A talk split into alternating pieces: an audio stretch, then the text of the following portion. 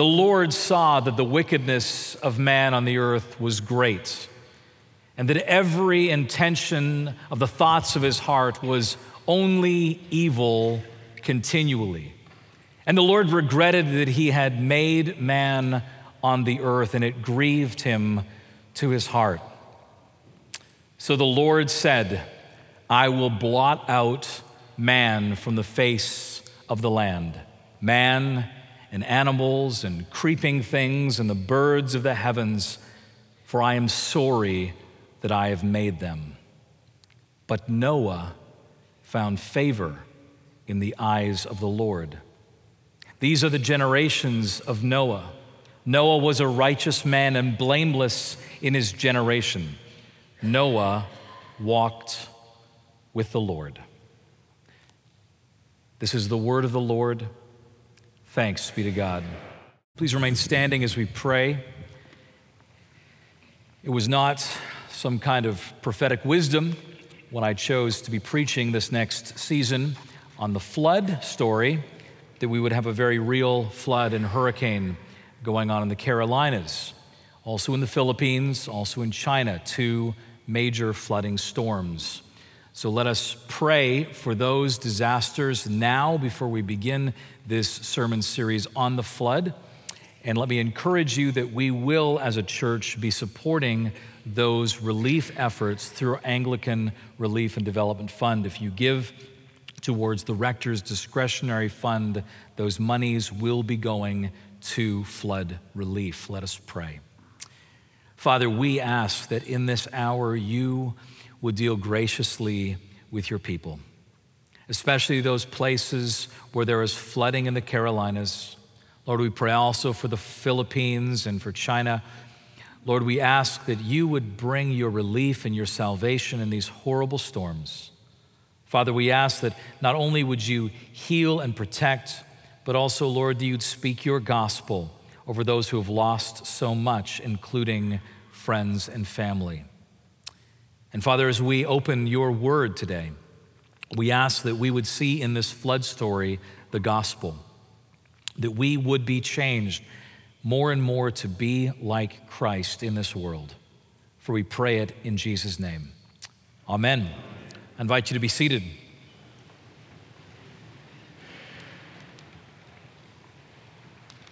I want to live more faithfully I want to obey God more consistently.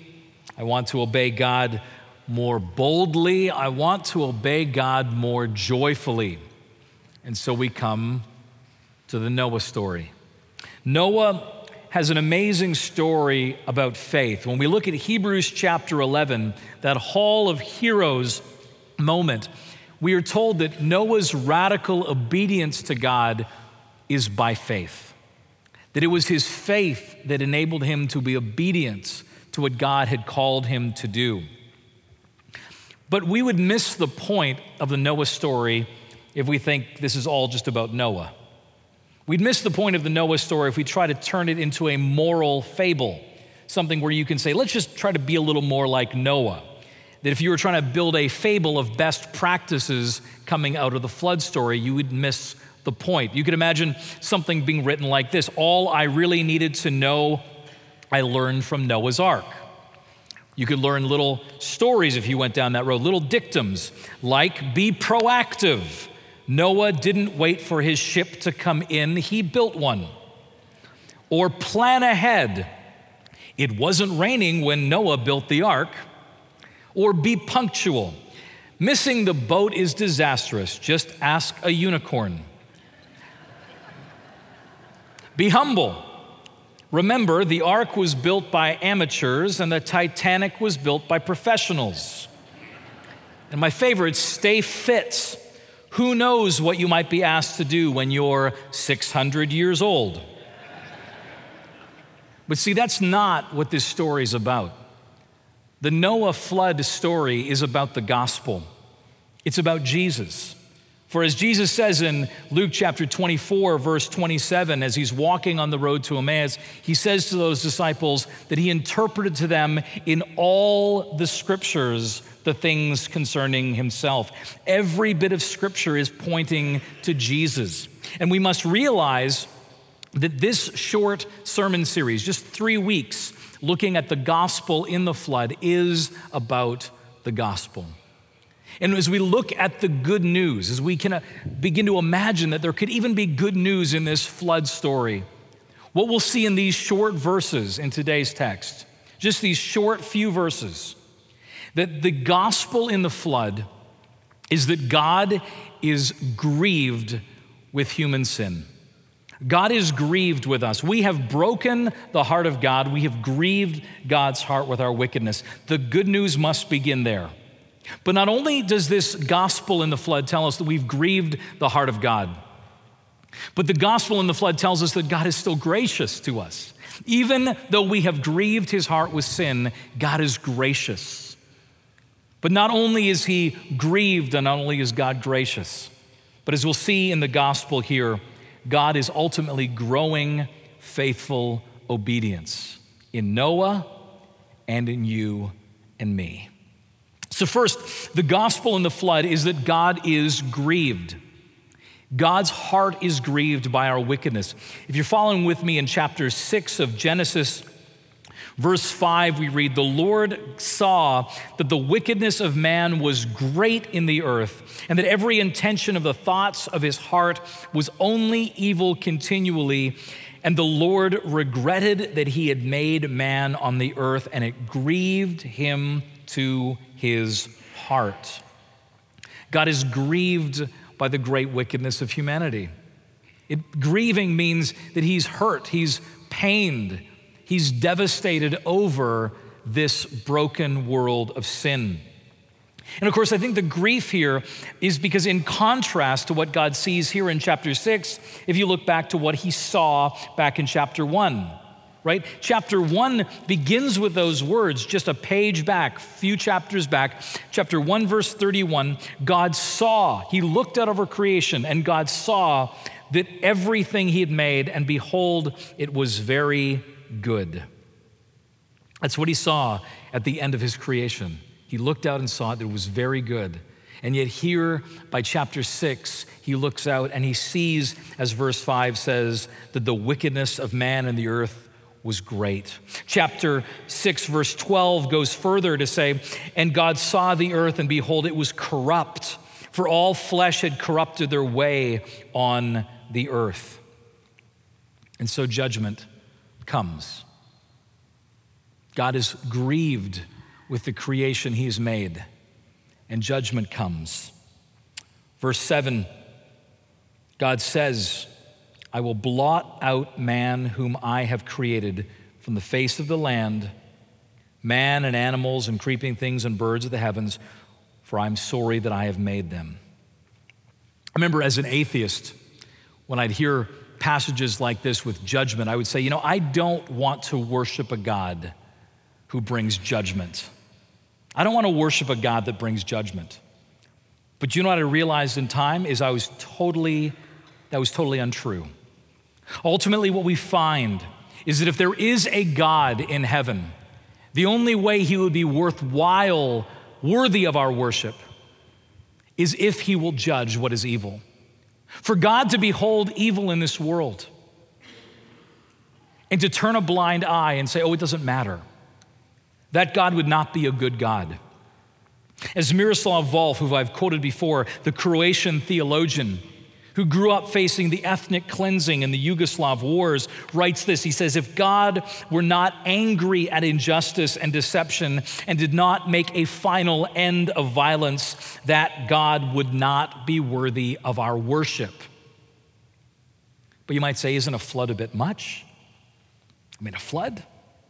Our problem, and it wasn't just a problem in Noah's day, it's still a problem today. We do not take our sin seriously enough. St. Augustine was famous for describing the heart of a human being, dealing with the challenge of what we call original sin, the fact that every human being since Adam and Eve has been born into sin.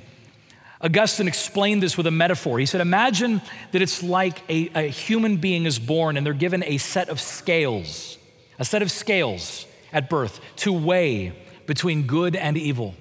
And that, that weighing between good and evil is really a, an ability that the human heart has. They can look at a decision and say, okay, there's a good and there's a bad way to go, and they can make that choice.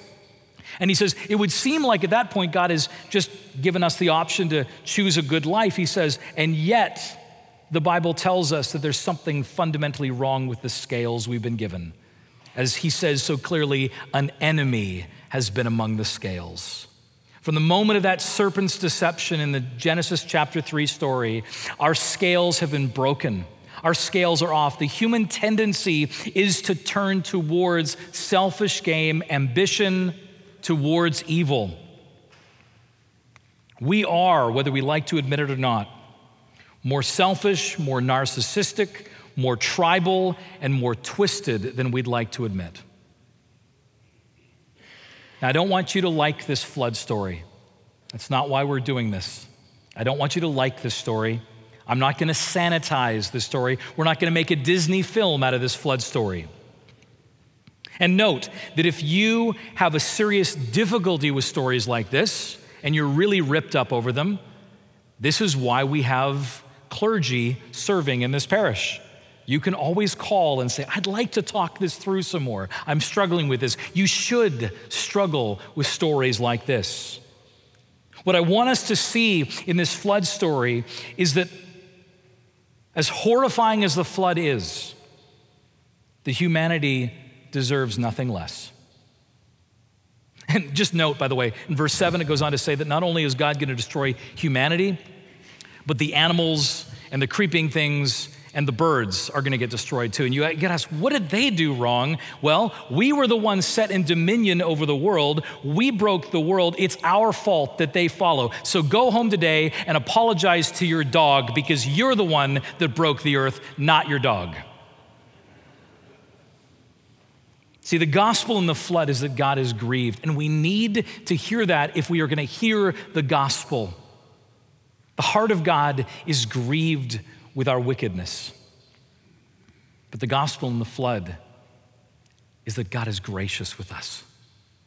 See, verse 7 says that God is sorry that I have made them. I, I, you know, I know I pronounce sorry like a Canadian. Um, sorry about that. Um, God is sorry that He made us, but the entire gospel is found in the very next word, verse 8. It says, God is sorry that He made us, but, but, verse 8, but Noah found favor in the eyes of the Lord. You see, favor, that word there is the Old Testament word for grace. It's unmerited, it's unearned, it's this experience of having God show his goodness to you when you do not deserve it. This is what Noah was given. When it says Noah found favor in the eyes of the Lord, it means that it was a gift that was given to him. Because let's be clear, Noah was nothing special. And how do we know that? Because look at the way that God speaks about humanity. In verse 5, verse 6, and twice in verse 7, he uses the word man mankind, singular, humanity. The word that is spoken over humanity is that the wickedness of man was great in the earth. That all of us, every single human being, is broken and wicked. This is what God sees when he looks down. Noah, do not read it this way. Noah is not some special man who somehow managed to live a different kind of life than the rest of us. Noah was a wicked sinner just like you and me, and yet the text tells us that Noah found favor in the eyes of the Lord, unmerited goodness and gift. As Al Mohler says, if we're to understand the statement, therefore, that Noah found grace, we must reverse the word order and say, Grace found Noah. Grace found Noah, that which he did not earn. See, as we see in the gospel, each and every day, especially when we gather here on the Lord's Day, in the context of our Eucharistic service, We hear both the parts of the gospel the fact that God is grieved with our sin and that yet God is gracious with us. That opening word of the prayer of consecration in the Eucharist we'll hear in but a few moments from now. Lord God our Father, when we had sinned against you and become subject to evil and death, you sent your Son into the world for our salvation. And if we are hearing that gospel of God's grieved heart and yet God's grace, we will be undone. This is the goodness of God. In the flood story, we see that we have grieved the heart of God, and yet God is gracious to us. But even more, what we see in the flood story, the gospel of the flood, is that God is not only grieved with our sin, God is not only gracious with us, but God is in the business of growing a faithful obedience within us. He's going to use this gospel to grow a faithful obedience within us. Look at verse 9. These are the generations of Noah. Noah was a righteous man, blameless in his generation. Noah walked with God. Again, we'd misread it if we think that this righteousness and this blameless status is something that Noah has earned. As every commentator from the early church through to the Reformation says that I've read, this is a direct result of verse 8. Because Noah was graced, shown favor by God, he was able to live into this new life. It was that God had shown him grace that he began to learn faithful obedience, to walk with God, walk out this life in faithful obedience. This is the result of the gospel. Noah begins living a new kind of life, a new quality of life, being able to be freed into faithful obedience. Imagine for a moment the hardship that Noah faced. We don't get a lot of the details, but we know he had to build an ark. Think about the ark size. Think about the animals and the organization. Think about the setbacks and the disappointments. Think about all the difficulties he faced. His obedience was hard, and so is ours. The reality in our lives, if we are living into a faithfully obedient life, is it's going to be hard. It's going to be difficult. Look at chapter 6, verse 22. I love to see this obedience lived out in a human being. Verse 6, chapter 6, verse 22. Noah did this. He did all that God commanded him. Again, chapter 7, verse 5. And Noah did all that the Lord had commanded him. Noah's life is marked by this obedience. This new life of walking with God is marked with faithful obedience. He faced the hardship of the calling of God and he actually lived into it. He was enabled because of the gospel to live into this new reality. How? As I keep saying, it's not because Noah was so special, it's that the gospel is so special. It's not that Noah was so strong, it's because the gospel is that strong. You see, the gospel of the flood will drown faith's greatest enemy. I'll say that again the gospel in the flood, if we hear it, will drown faith's greatest enemy. What's faith's greatest enemy? What's really in the way of us living into the calling of God? What gets in the way of our obedience? Call it pride, call it vainglory. Today I'll call it entitlement. Entitlement is what gets in the way.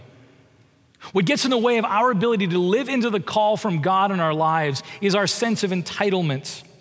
Entitlement is a weapon that the enemy uses to immobilize our lives, to immobilize our faith. Last summer, I spent the majority of the summer trying to import our minivan from Canada.